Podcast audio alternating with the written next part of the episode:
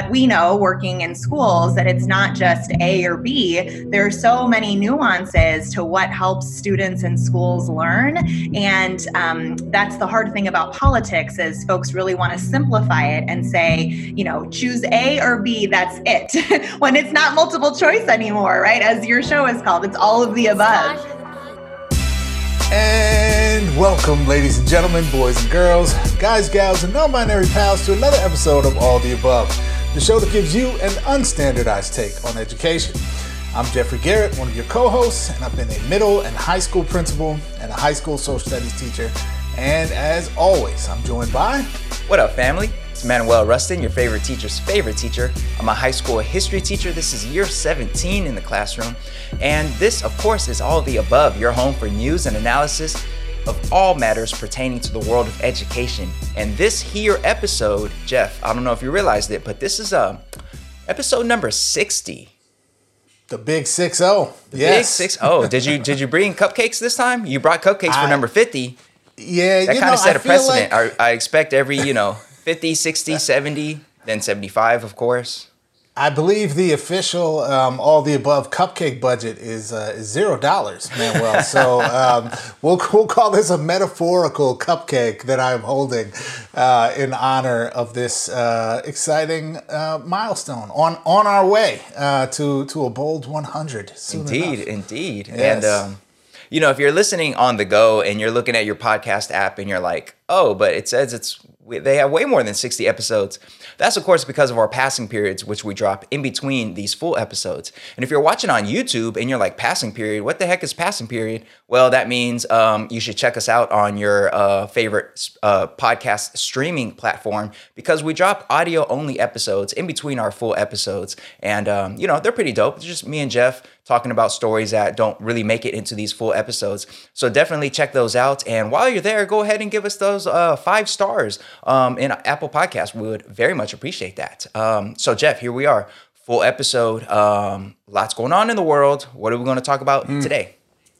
Well, uh, I think it's that's that might be the understatement of the year, man. Lots going on in the world. It's 2020.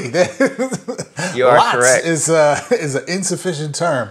Um, so, man, well, we got a great one today, and I'm very excited because you know it's a bit of a rare occurrence, I must say, um, to date, at least on our show, for us to have a guest for a second time. There's a there's a very narrow list of folks who uh, who we have had on the show as a guest um, multiple times. Today is going to welcome a new member of that elite club. Um, and she was a fantastic guest when we had her back in uh, season two, um, talking about um, talking about the kind of controversy around Teach for America. Um, but today we're having her back in a, in a, perhaps a much more celebratory moment because she is none other than Tanya Ortiz Franklin, who is the newest elected member of the Los Angeles Unified School District Board of Education. Tanya has been elected to Board District 7, which is kind of the, the, the southernmost district um, in the city, which stretches from uh, South Los Angeles all the way down to the harbor. And um, Tanya is going to be with us to not only talk about, you know, sort of her experience on the campaign, um, some of her priorities going into office in the nation's second largest school district in the midst of a pandemic, uh, which is, you know, like you said, lots going on. Um, and also, we're going to get, you know, a chance to talk a little bit about just some of the politics um, and the money that's infused into campaigns and uh, you know what it's like to to have an attack ad made against you. Uh, man, well, an attack ad that um, yeah.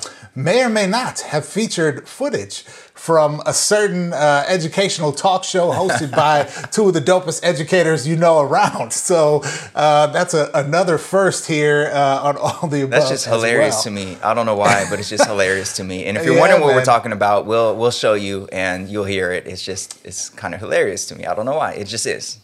Yeah. Yeah, so Tanya's to be here. We got lots to discuss with her. It's to be a fascinating conversation. You definitely don't want to miss it. Dope. Sounds like a fantastic agenda for today. Can't wait. Um, and of course, up first, though, we're going to take a look at news in the world of education, especially headlines that you might have missed. And that is our segment that we like to call the Do Now. Stay tuned.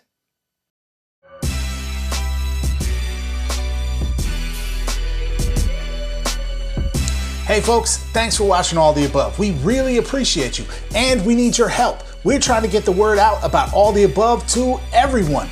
Here's what you can do go to aotashow.com, that's our website. All the links to all of our content is there. You can share our stuff on Twitter, on Facebook, on YouTube. Send the links to friends, colleagues, educators you know who could benefit from this type of show. Help us spread the word about all the above. Thanks. Enjoy the show.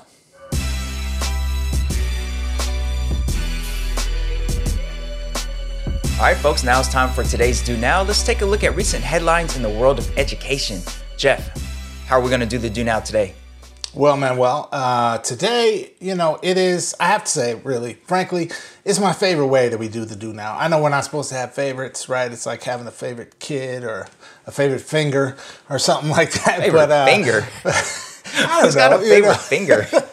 I'm just saying they're, they're all equal, but uh, but today's type, which is an especial, uh, especially favorite type of do now for me, is a lexicon. We're going to talk about some vocabulary. We're going to get into some some key terms for today's discussion. All right, lexicon. Let's build that vocabulary up. Um, all right, Jeff. First lexicon term for today is um, obfuscation. Mm, obfuscation. I, you know, it's one of those words that I, I like because it's just it's a little clunky.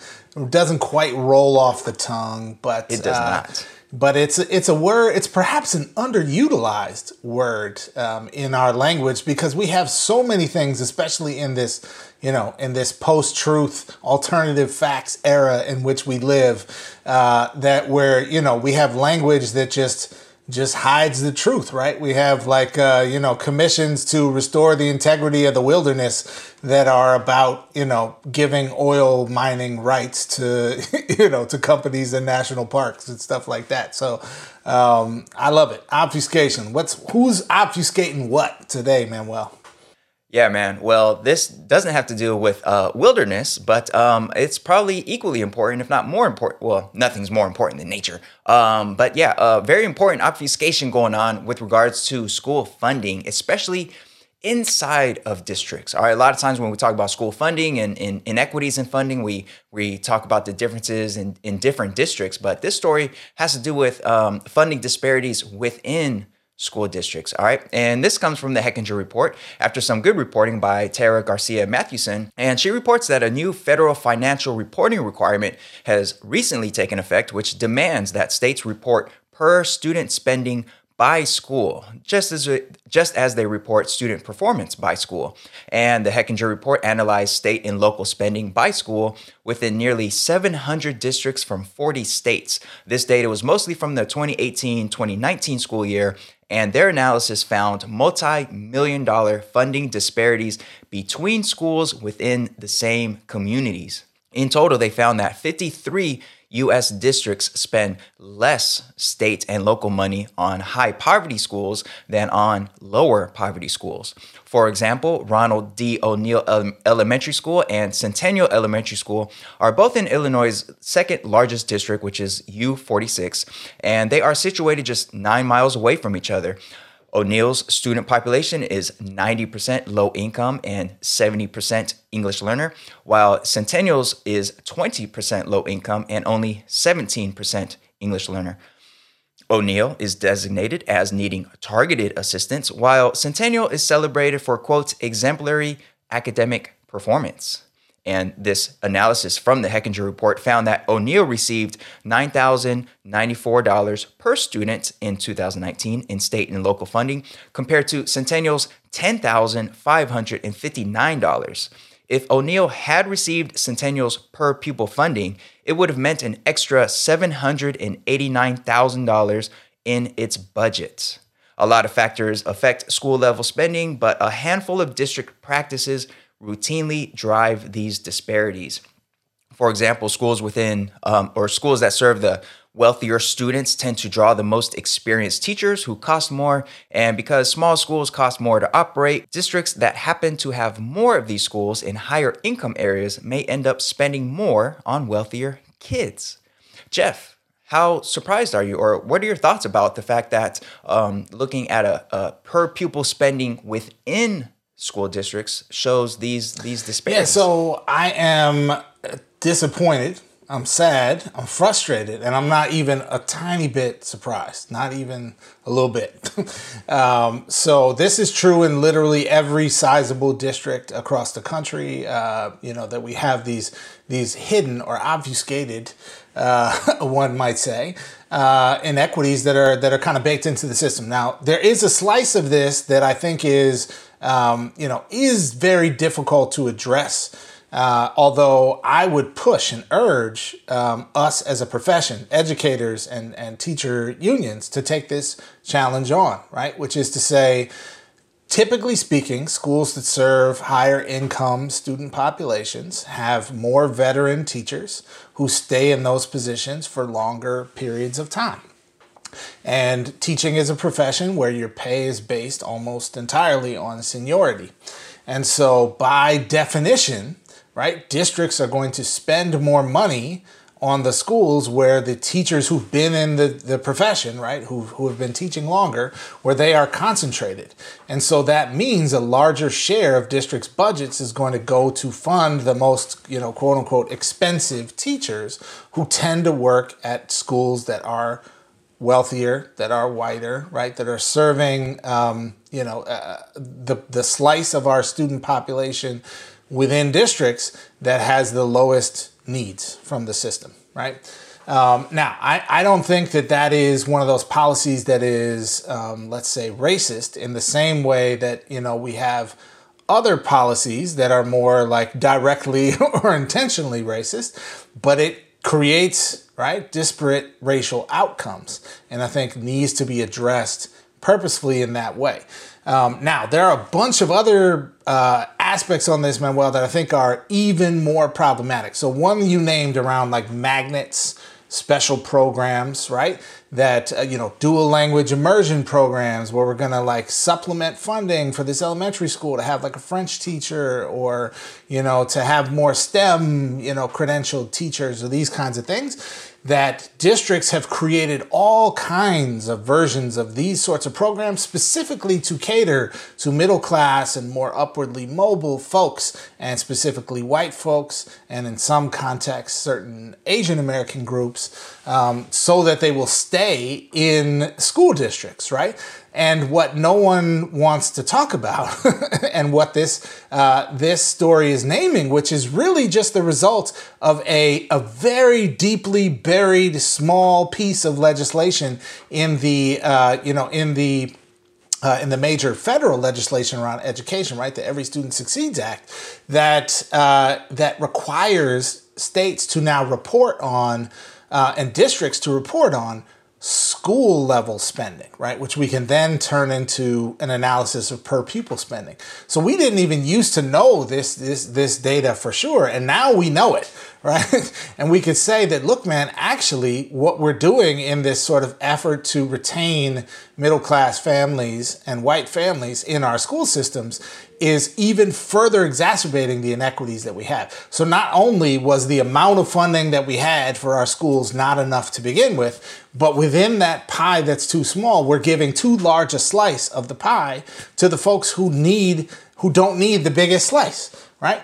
Um, and so I think it raises all kinds of interesting issues that we need to tackle around saying like, look, what does equitable funding mean? And how are we going to create it right. politically in a context where you know people f- uh, feel very entitled to the slice of the pie that they currently have and everyone wants a bigger slice so i'm loving the fact that we have this data i think we need to blow it up on every a uh, media platform that we have because the only thing that I can think of that is going to force change on this really is is like sunlight, right? It's just the, the public shame of districts and schools uh, and districts and states operating this way. What uh, what do you think, Manuel?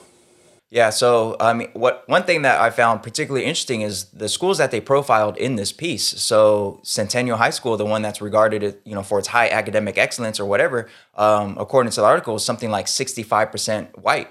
And O'Neill, which was labeled for targeted academic assistance, um, only only five percent white, if I'm not mistaken. So um, this is is fully, fully intertwined with the racial dynamic of, of our country. And, and, you know, we, we heard so much talk about systemic racism and, you know, there's a lot of folks out there that are still kind of unclear about what that is and how that works. And here, this is perfect example. I mean, within the same district. And the article mentioned that a lot of district leaders were uh, a bit surprised to see this because they didn't quite you know think of it in these terms and quite realize how the impact of their district level decisions on the per pupil spending but think about that $790,000 or whatever the amount was um, that O'Neill could have gotten if it were funded at the same level as Centennial. How many counselors, how many social workers, how many uh, teacher aides, how many additional teachers um, could that have funded to help those students out? It's really, you know, it's not surprising and not shocking. It reminds me of reading. Um, bits and pieces of uh, Savage Inequalities by uh, Jonathan Kozol when I was in my preliminary uh, education classes as a youngster trying to understand the system. And it's it's like the same stuff, you know, like these kids are, are getting this much and these kids over here in this community are getting this much. And just, you know, normally we think about think of it in terms of different districts, but to see it within a district is really, really troubling. And for those out there who say like you know the whole system is so fraught with racism so fraught with inequity that you just got to tear the whole thing down and start anew. This is this is one of those stories that kind of like you know speaks to that. Like this is so hidden and obfuscated to use our lexicon term for today that like where do you even begin to really address? Because as you said, we just recently started even seeing this data. So what other indicators are out there that we just don't even realize? You know, it's just really, uh, really, really troubling, yeah. but not surprising. Yeah. I, so, Manuel, I think what's fascinating about this to me, and, and it's interesting you mentioned Jonathan Kozol's, you know, sort of seminal work um, in one of the texts that I read uh, my first year of college that, that really moved me to want to become an educator, frankly, uh, and is that this is an issue everywhere right? So like this story, great reporting in the Hechinger report that's talking about this, um, you know, this districts out, outside of Chicago. Uh, but this is a, this is a truth everywhere. This is 100% an issue right here in Los Angeles, okay? Um, and it is an issue in New York City, and it's an issue in Florida and Texas and all over the country. Um, and what's fascinating about it to me, in the example that they gave, the district they're citing is kind of in the, the northwest suburbs of Chicago, and that's a part of the city where actually my mom grew up and my grandmother and lots of my extended oh, wow. family have lived for a long time. So I've, I've actually been to that part uh, of the state of Illinois uh, a number of times, right? And when I was a young kid, that uh, that part of, of Illinois was like lily white, right? Um, and, you know, part of what we've seen with migration, population migrations over time, uh, is that, you know, as cities have gentrified and become unsustainable for folks to live, a lot of these savage inequalities that Jonathan Kozol wrote about that they used to just be concentrated in the Bronx and south side of Chicago, right? And those, uh, they're sort of like, um, stops on the Great Migration uh, path for African Americans or for other immigrant groups um, now exist in the suburbs. And as much as like, you know, Donald Trump wanted to convince you that the suburbs is just full of, you know, like conservative white ladies, uh, there's a lot of people of color uh, who live in the suburbs. And there's a lot of folks, um, you know, who are, uh, you know, in working class communities now in the suburbs um, as population trends have shifted. And we're seeing these big inequities because you have suburban districts that cover multiple municipalities, right? And we see the kind of like baked in um, inequities in funding that we used to see in the cities, and we frankly still see in the cities between wealthier neighborhoods and poorer neighborhoods.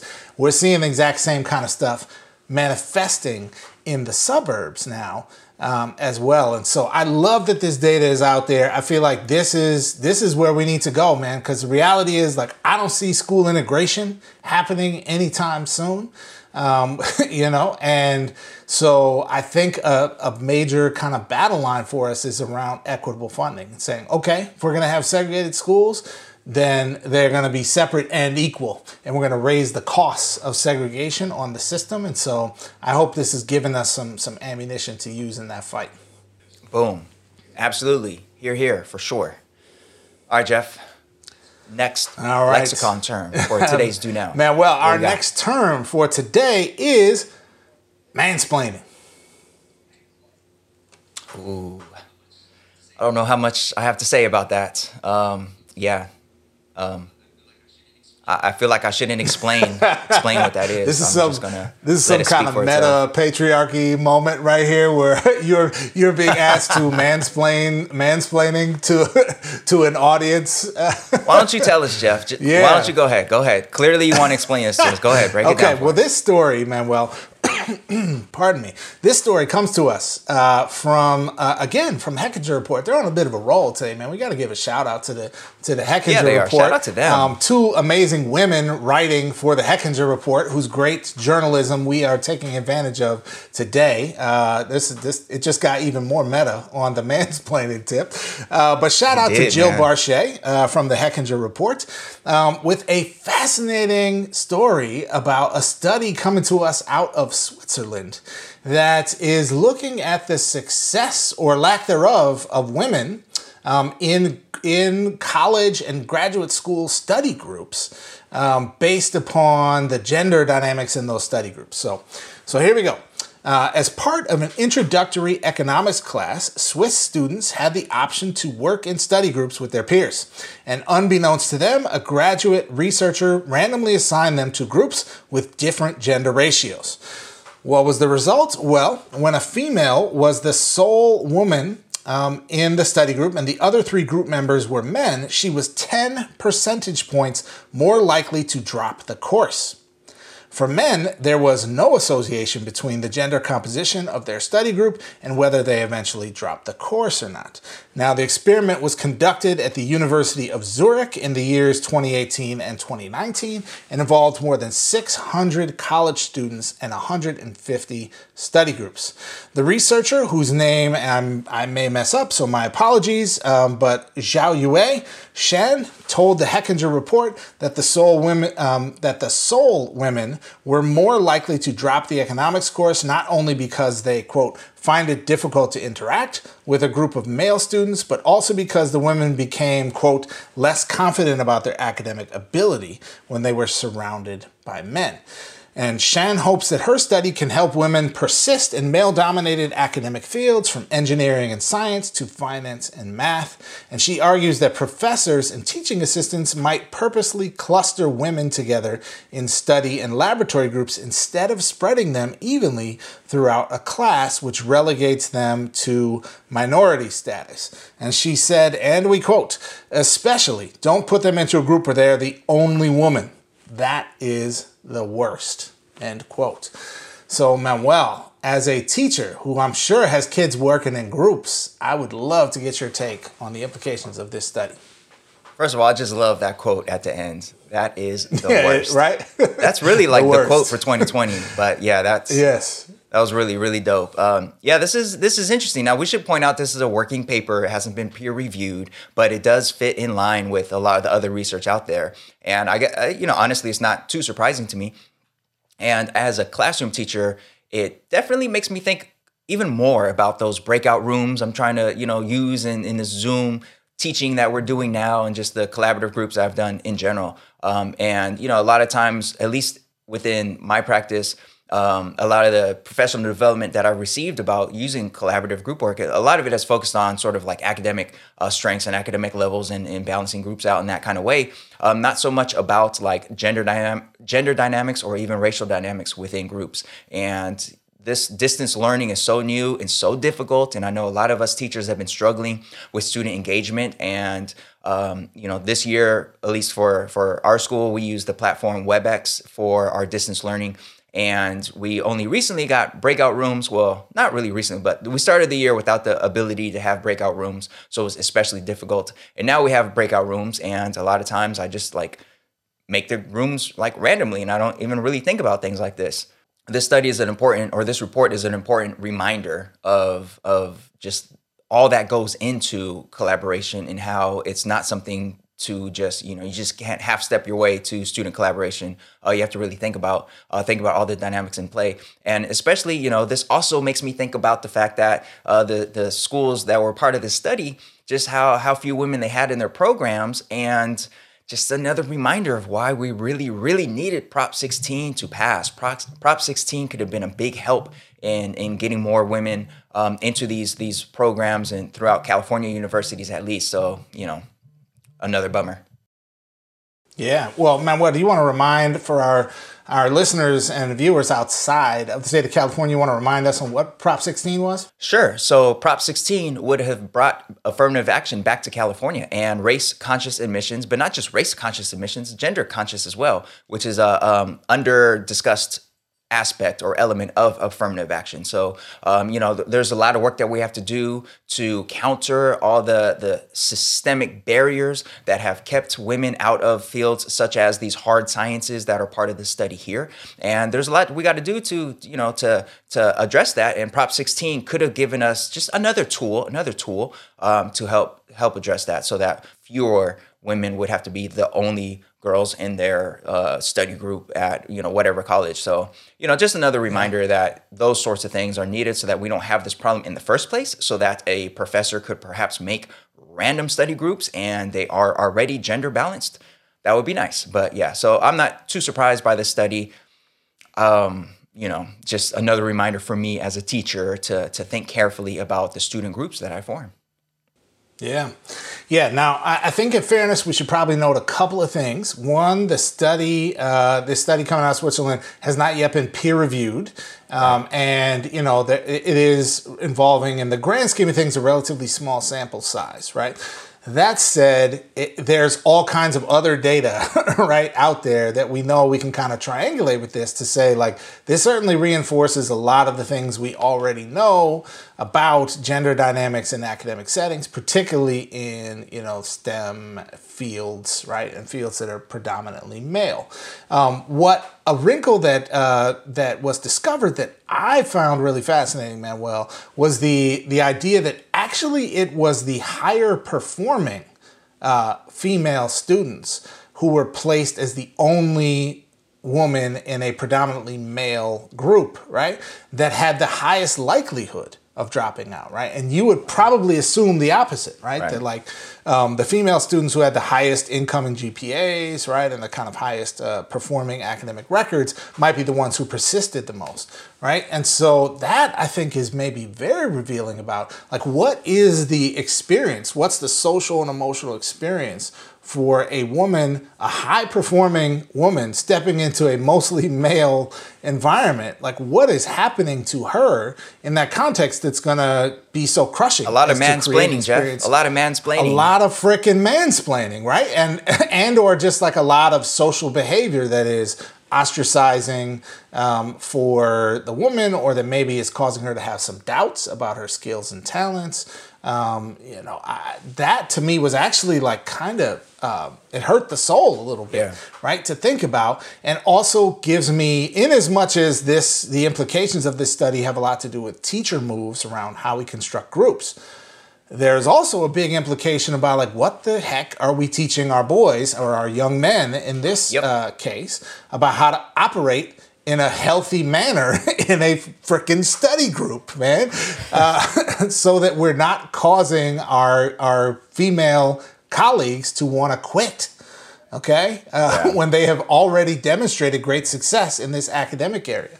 So, yeah. you know, to me, that is a big implication, right? And I think an ongoing body of work that we've talked about in a lot of different ways over the over the years on the show is like how are we training, teaching, coaching, rearing our boys so that we become the men that the women around us need us to be so we're not harming them uh, as we as we proceed you know in, in school so yeah. i would love to see you know some some exploration of that like what's going on yeah. with the guys in those groups for sure. And if I'm not mistaken, in this study, these were optional study groups. So, you know, imagine how much worse it might have been if the groups were uh, mandated study groups like they are in a classroom, yeah. for example. Like in my class, when I say, okay, we're working in groups, like it's, I don't really give the option of not being in a group very often when we do, you know, collaborative work. So um, these were the optional ones. And, you know, if there were students in there who were forced in there, I'm sure the numbers would have been even worse. So, yeah, crazy stuff. All right. Crazy indeed. All right, folks, that was that was our, our lexicon do now for today, and um, we definitely want to hear your thoughts. You know, when we put this out there on on the YouTubes and the the Twitters and the Facebooks and all that, you know, feel free to let us know what you think about um, anything that we've we've uh, shared and discussed here on the show, because um, you know. Th- th- it, it takes all of us together to get to the bottom of all these challenges that we face in education in order to do right by all of our students. So very much, very much appreciate your input. Um, but up next now is time for our, our seminar, and we will, we will be sitting down with LA Unified's newest school board member. You don't want to miss that. Stay tuned.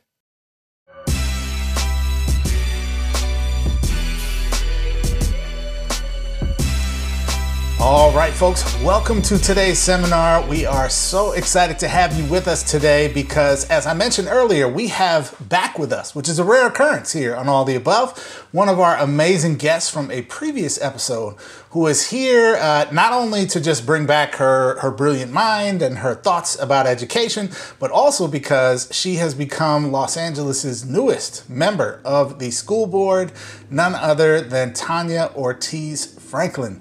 Tanya, welcome back to All the Above.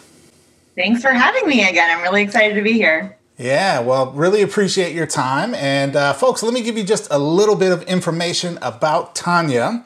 Tanya Ortiz Franklin is, for about the next month at least, the Senior Director of School Culture and Restorative Communities at the Partnership for Los Angeles Schools. That is, of course, until she is sworn in on December 14th as the newest elected member of the Los Angeles Unified School District Board of Education.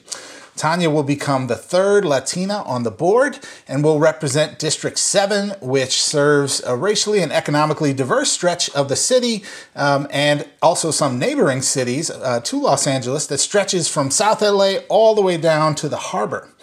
Tanya began her career as a middle school teacher in Los Angeles. She went on to earn her JD from the UCLA School of Law and has worked for almost a decade at the Partnership for LA Schools, where she oversees the network's work of creating and sustaining healthy school cultures and restorative communities. Uh, so, again, Tanya, welcome back to all the above, and I'm going to kick it over to Manuel for our first question. Yo, so Tanya, absolutely great to have you back. I want to say congratulations, and I'm definitely looking forward to seeing you on that school board for uh, LA Unified. Now, I don't work in LA Unified, but um, you know, I know I know there's a big, big time um, need for really dope, dope educators advocating for students across the Los Angeles area. And um, I wish we could be back in our fancy studio like we were when we first had you on um, to talk in person. But, you know, here we are. The world has changed. And we're wondering if you could maybe just tell us a little bit about your your experience running for office as as an educator and as somebody who's been a teacher and who's supported teachers. Um, what was what was that like? It was a big learning curve. um, I have been talking with folks who are interested in running for office and definitely recommending you help out with another campaign before you lead your own. um, so pre pandemic, it was uh, probably the most affirming experience I have ever had. Just the first time you tell someone, I am thinking about this big leap. Do you think I'd be a good person to serve and support our kids and families? And just the overwhelming um, outpouring of you know donations and volunteering time and folks saying, yes, we believe in you, we know you, and trust that you'll do right by our kids um, was so uplifting that continued, of course, through the pandemic, but um, the pandemic changed the candidacy and the campaigning a lot. Um, we had, of course, done a lot of door knocking and tried to do some community events, but everything, you know, switched to be virtual. Um, but we connected with a lot of folks through texting, through calling, just trying to talk about uh, what matters for folks. And um, this moment is really different than a year ago about what matters in school. Um, first and foremost, that we can, you know, have healthy children and families and um, be stable in a lot of ways, right? With jobs and housing and all of the things. So um, it feels like this was um, both a learning experience because it was my first time running a campaign and because we were doing it in the middle of a pandemic with a huge racial justice uprising and a real need to center our kids and families who've been most historically neglected and are feeling just the extra um, pressure and burdens from not being supported for so many generations. Yeah. So, you know, I, would like to kind of dig a little bit deeper into some of that, Tanya, because you're going to be stepping onto the board at a time when I think it's fair to say there's probably never been a more complex set of challenges and circumstances facing the profession of education, facing the district, right? I mean, we're we have a huge economic recession, which although we're not necessarily feeling the effects of immediately, like those effects are coming, right? We have uh, COVID spread that's totally out of control in almost every state in the country, and including you know California and especially right here in LA um, you know, just so much on the plate, and uh, would love to get a little bit of insight from you of like dealing with that mess of circumstances. What are your big priorities as we move into this, you know, sort of winter season of COVID here? Yeah, I think my priorities are still the same, right? My career has been and my vision has always been that kids, particularly from the most disenfranchised communities, get to go to college, that they get to make that choice once they graduate. And that is still true. And of course, the way that that happens right now with uh, distance learning is um, taking a lot of adjustment. And, but that's what we have to prioritize. So often in school board politics, there are different things that bubble up to the surface that are important for folks when um, voting. But for me, it's always been about public education means we center our kids and their opportunities to thrive in college and career. So, um, figuring out what that looks like, what's possible given uh, any potential return um, next semester or next year, that is going to take a lot of decision making. That's hard because you actually have to dig into the question of is it better or worse for kids to come back on campus and then have to close? Um, and of course, all of the staff members as well. Um, or is it uh, better to get really good at distance learning, even even though it's so hard for people? Like these are really different questions, but really matter for whether or not kids are prepared for college. Um, the other big priority is our budget. You were speaking to the economy. Um, it's always been never enough in LA Unified and public education in California. And with the failure of Prop 15, we are going to feel it really acutely. I, I, think I mentioned this the last time I was on the show, but you know, I got laid off in the last Great Recession, and so it, it's personal for me. Um, but it's also going to take really courageous student-centered decisions as we look at the budget for the next three years, given what's feasible and what's um, coming in from the state and the feds. Um, and then my other big priority is really just to, to keep listening to community because those closest to kids and classrooms always have the best solutions. Classroom teachers, parents, um, they need the power and the dollars to make the best decisions for kids to be prepared. And so it's my job to help remove some of those barriers that make it hard for them. Yeah. Um, something, Tanya, that I think a, a lot of folks, um, even folks who maybe paid close attention to the campaign in your district, may not necessarily know that I have the benefit of knowing about you as a as a colleague of yours. Uh, is that you've been a you know a real champion and advocate around equitable funding uh, within the district, and I guess as, as a part of that within the state um, for a number of years now. And you know, as the as the financial complexities for the district get you know get presumably worse as the effects of the recession become felt going forward, in a situation where we already have the kind of um, let's say stickiness around the work of of creating equitable funding within the district what are you you know what are your plans? What are you bringing to the table around pushing for equitable funding so that cuts for example that may come don't do disproportionate harm to you know the, the highest need schools within the district yeah, you know, we have a, a, practice of figuring this out the hard way. Um, so after I was laid off in LA Unified um, in 2010, uh, there was a big lawsuit that then ended up protecting several schools that were disproportionately impacted by 40, 50, 60% of their young teachers being laid off. And um, the district had the discretion and still has the discretion to think about students first when making some of those hard choices while respecting collective bargaining agreements. And that's a tricky process, but it's great to know it's been done before and to lean on that precedent as these hard choices come up again. Um, we also constantly have this battle between equity and adequacy and saying we can't get to equity because we are not yet at adequacy. And it's lovely that in LA we have really um, energized community partners who've been fighting for equity in funding, including the partnership. And I absolutely expect and hope will continue to do so. You know, the vision has often been that when local control was passed in 2013 and the $1 billion of supplemental and concentration that came to LA Unified, that all of that could be equitably distributed. And we have a local um, formula in LA Unified called the Student Equity Needs Index that I think is a great um, way to distribute those dollars. But of course, there's political pressure between norm tables and negotiations versus um, thinking about the flexibility of dollars as originally intended. And so I think for me, my my vision and my plan is to stay connected to community that has these great ideas and to be best friends with our our CFO. I just had a chat with him last week because I also need to learn about what's possible, what's on the horizon, and um, make sure that I can be a good thought partner as the possibilities are arising. You know, schools will get their budgets in like three months and um, there's going to be a lot of work just even before then and you know then we pass the big budget in, in june um, but i think it's just continuing to learn alongside community uh, alongside the many brilliant people in la unified and talk through the possibilities what's on the table and given all of the hard choices we have to make how can we center kids in Watts and south la for me in particular in board district 7 to make sure that they don't experience what they did back in 2010 well, speaking of budgets and speaking of money, we recently discussed on this show just how much money was spent on this year's school board race. According to Kyle Stokes for, for LAist, I believe this was a, a record breaking campaign in terms of money spent on all sides for, for the open available uh, school board seats. And me, myself, living in, in the area of one of the open seats. I received so many mailers and just received so many calls and text messages, and I just know a, ton of money was poured into these campaigns.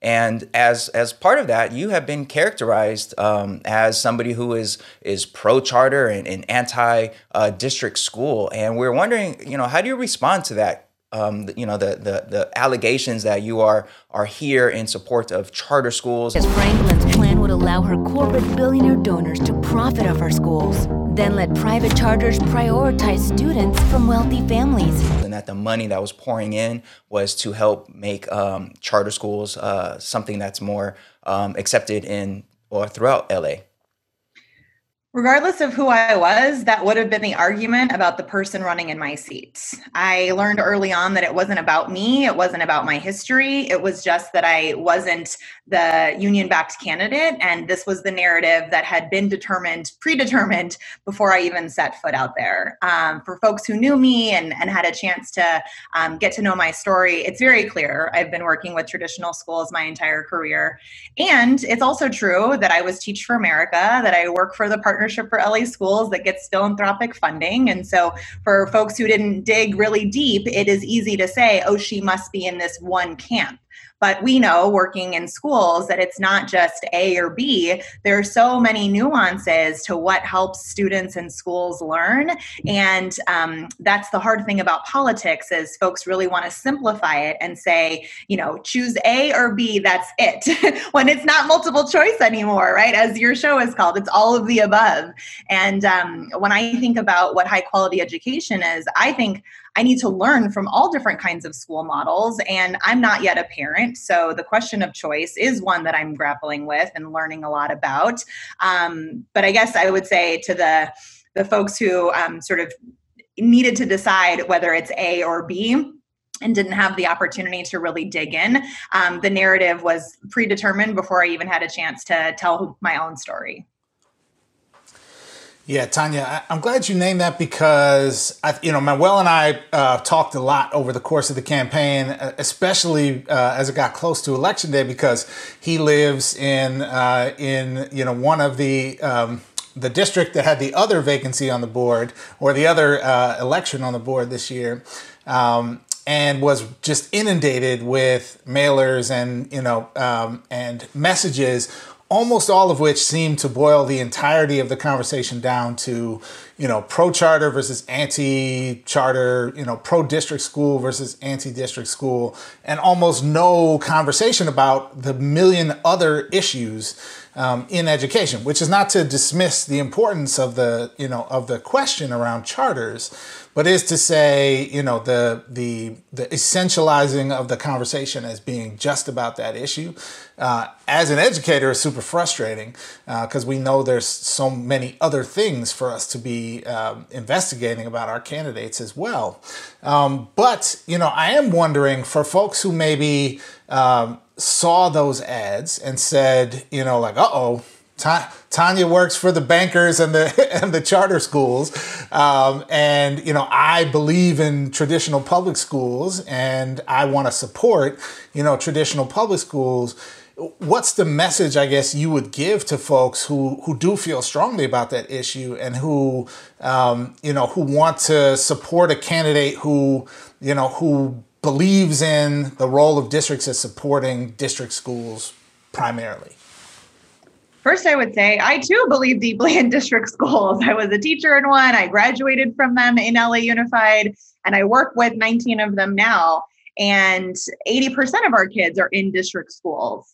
And there are lots of things we have to learn about improving district schools. And particularly for me, again, in South LA and Watts, there need to be some really different ways of supporting our educators, our families, our students that requires some flexibility um, that maybe hasn't always been um, afforded to them. And so if we do want to start to, to peel away between um, you know pro union or pro charter what i try to say is i'm pro kid and right now, 80% of our kids are in traditional schools, 20% are in charters. I have lots of learning to do about how charters are serving our kids in LA Unified.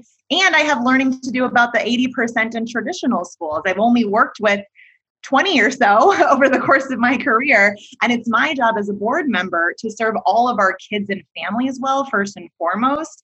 And of course, there are economic implications I need to be thinking about. Um, the budget will be coming up, as we were just saying. Um, but right now, my job is to make sure that the superintendent is doing his job, the budget reflects supporting our schools, particularly our highest need schools, and to continue learning and listening alongside communities so that I can help, like I was saying earlier, remove the barriers that make it hard for kids to learn, regardless of what school model they're in.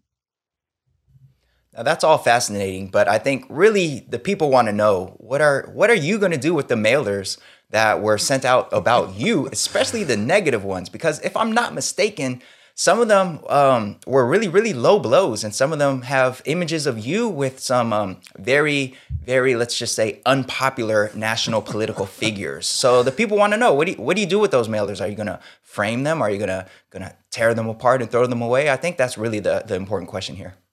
Well, they're currently filed away. Um, and my job is to build relationships across all lines of difference. And I don't believe that it will be easy in every respect. I, I fully in, intend to do the hard work of reaching across the aisle and, and building and healing where there has been harm. Um, you know jeffrey knows this but part of my my work experience has been really about uh, restorative cultures and that requires me to model that myself and to share the impacts, to ask others, to build empathy, and to make sure that we're centering our kids in our core values, um, regardless of, of what has brought us to this point. I'm, I'm not someone to hold a grudge. I'm, I'm someone to center our kids and to make sure we're um, building relationships across all lines of difference to be able to do that. That's a fantastic answer. I, I, I, would frame them if, if it were me. So that that's why you're on the board and I'm not because I'm petty like that. I would have them framed in my office and I'd be like, ha ha, I won, you didn't. But you know, that's why I'm not on the board. So shout out to you for that. Oh, well, Tanya, I'm glad you, you brought up the uh, the subject of kind of restorative practices and, and bringing that to the center of your of your work. Um, and I, you know, I want to explore that a little bit with you because uh, you know I think it's fair to say at least that nationally over the last you know decade, maybe even a little bit longer, the term you know restorative or restorative justice has become a bit of a buzzword um, in our profession. Right? It's sort of entered the the jargon that gets used. And I would argue it's fair to say that most districts around the country have maybe had some pockets of success with restorative practices, but there's been a lot of, you know, sort of decreeing ourselves henceforth restorative uh, and you know we're eliminating suspensions because we're, we're now a restorative district uh, type of type of moves from leadership uh, that I would argue have actually been harmful to the larger cause of you know creating uh, what you would call restorative communities. So I'm excited that someone with your expertise and lens on that work is moving into a into a leadership role, and would love to uh, kind of hear from you of like what do you think the Los Angeles Unified School District, the nation's second largest school district, um, needs to do to kind of get RJ right, so to speak? Adults need to model it. That's the first and foremost. And at the core of restorative justice is that decisions are made with those who are most impacted by those decisions, not to them, not for them, um, but with them. And there are so many decisions that are made really far away from kids and families who are the ones most impacted by most of those decisions, and educators and school staff, I should say, really those just closest to the learning um, I think at the top, in terms of, of leadership for the district, the local districts, and the board, we need to maybe sit in circle. and as you know, silly as that might sound, the practice of that, speaking and listening from the heart, trying to bring your best self, um, you know acting with respect across lines of difference. There there are different um, circle norms or agreements that folks will use but for me the core of it is speaking and listening from the heart which is not what we do often in any profession. And that is still true for institutions of learning that profess to be moving towards restorative practices. To your point jeffrey so often districts will say well we're not suspending therefore we must be restorative. Th- those are not opposites right? Um, just because you were punitive before it doesn't mean you're not permissive now, right? Or cloaking punitive um, practices in a different term um, and calling it something else, right? Because um, lunchtime cleanup is the same as benching in a lot of ways. So I think, you know, I don't have quite the strategic plan of how we get to a restorative community at the district level, but there are very core practices that I think translate really well, like speaking and listening from the heart, like centering those who are most impacted by the decisions. And that has to be part of my approach when um, controversial issues come up, when harm occurs, because it has occurred, it will continue to occur. Um, but having those lenses, I think, is going to be what's different about my leadership on the board and hopefully moves us toward a more restorative community, um, you know, in collaboration with folks. So I, have only known you through the show, you know, and, and for those listening or watching, we'll link the previous um, episode under under this one so you could see our previous discussion with with Tanya. But um, but it's been clear to me since I first met you that you're somebody who's not afraid to to really push for equity and for justice. And we know that in the policymaking space and the political space, um, that makes a lot of folks that can make a lot of folks uncomfortable. So we're wondering, you know, where where might you be making the the board and the district leadership and the union um, uncomfortable? I think it's in the questions I ask, and that takes real preparation. So um, I'm starting to onboard and meet with different folks in, in, different places. And some of it is relationship building, just getting to know each other. Um, but part of it is thinking through what is the maybe even coaching question I need to ask to help shift a perspective that not, might not be serving our kids well. Um, it's in my mind right now, a lot of it is just around student data. Like, how are we serving our kids? There is so much conversation about uh, the operational pieces of school. So, distance learning with um, devices and the COVID testing that's happening in LA Unified. But what evidence do we have of student um, growth, right? Academic growth and social emotional growth. And um, that is going to be really um, a long conversation, I think, to discover that data, what is available, what is missing, and then how are we using the data to make decisions with our communities. If we look across groups of students, racial groups, gender, socioeconomic, I have no doubt we're going to continue to see disparities. We already are with grades, and then in the spring, we saw with even access to Schoology, the district's learning management system. So part of my job is to start with uncovering the data, asking questions about that, and making sure that people who are responsible are actually held accountable by a persistent coming back to the data and the response that moves where students are to where they need to be. Of course, I'm not only speaking about, you know, SBAC data at some point, but there are many ways educators collect data, including observational and survey and focus groups, all of these things that can be informing our instruction.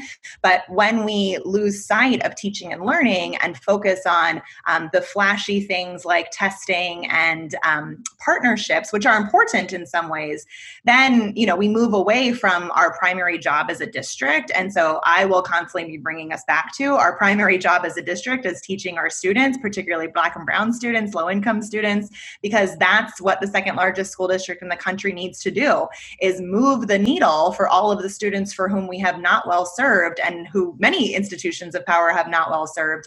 And LA Unified can be, I think, you know, on the cutting edge, but we need to constantly come back to our kids, come come back to what we know and what we need to know about how we can support their overall growth. Well, Tanya Franklin, um, thank you so much for returning to uh, all of the above and joining us again. I think um, you know it is uh, it is just a, a, beautiful occasion to have you back as a colleague of yours for the last six years. Um, you know, I will say I have I have known you to be a, a champion for equity and have known you to ask uncomfortable questions and maybe even once or twice have been the, the victim of one of those uncomfortable questions in a in a meeting. Um, but also um, excited to see you you bringing your you know your your passions and commitments to one of the most important leadership bodies in a public school system in in this country. And um, so, thanks for coming back and uh, you know sharing a bit about your experience with us today. And uh, at some point in the future, once you um, you know, of course, have have jumped headfirst in the deep end and are are able to tread water and you know feel comfortable, we we would love to have you back for a third time. Uh, on all the above to talk a little bit about you know the the good work or maybe as John Lewis would say, the, the good trouble you're getting into um, with uh, your colleagues on the school board um, here in LA. I would love that. Thank you. All right, folks, that about does it for this week's seminar. Up next is our class dismissed, where we like to give shout outs to folks doing wonderful things in the world of education. Stay tuned.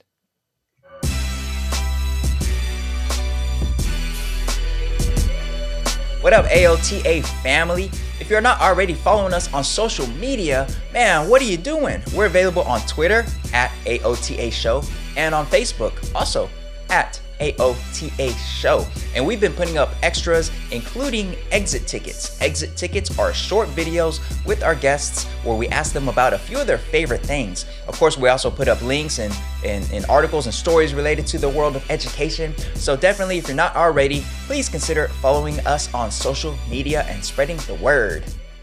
Now back to the show.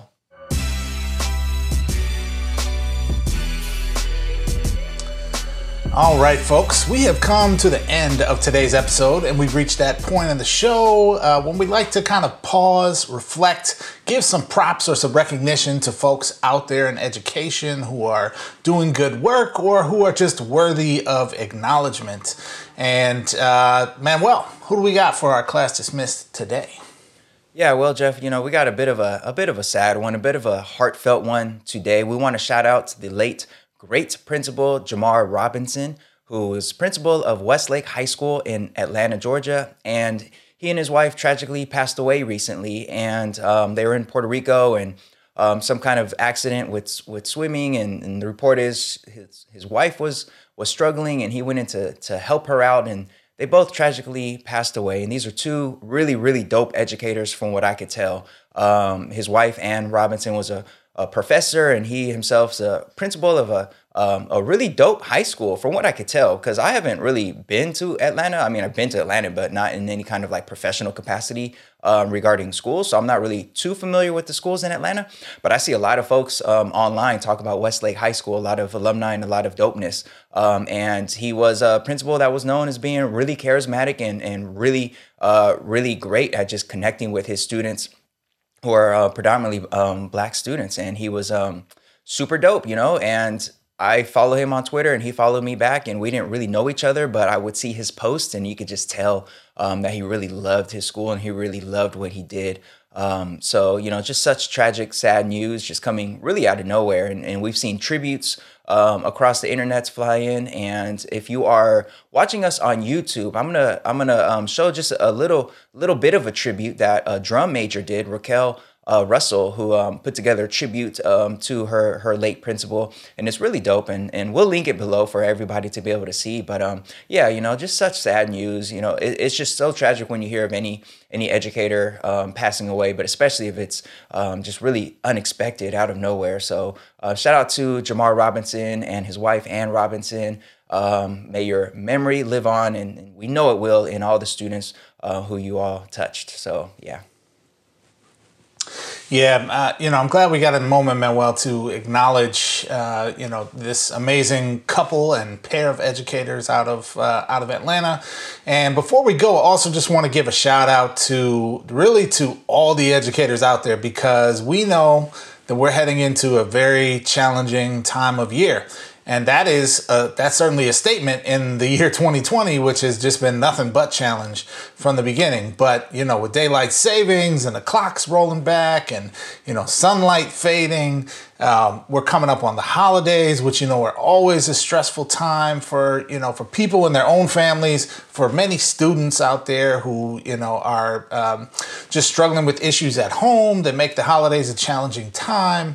And so, you know, just want to kind of send some love out to all of, of our educators and say, you know, this time is temporary to the extent that it's challenging on your end. Just, you know, keep your head up, um, do what you got to do to take care of yourself. And in the, the great words of Manuel Rustin via via Marshawn Lynch, um, take care of y'all mentals uh, during this holiday Indeed. season for sure. Indeed. All right, folks, that about does it for today's episode. We will see you in one week with another passing period and in two weeks with another full episode. Thank you for watching. Catch you next time.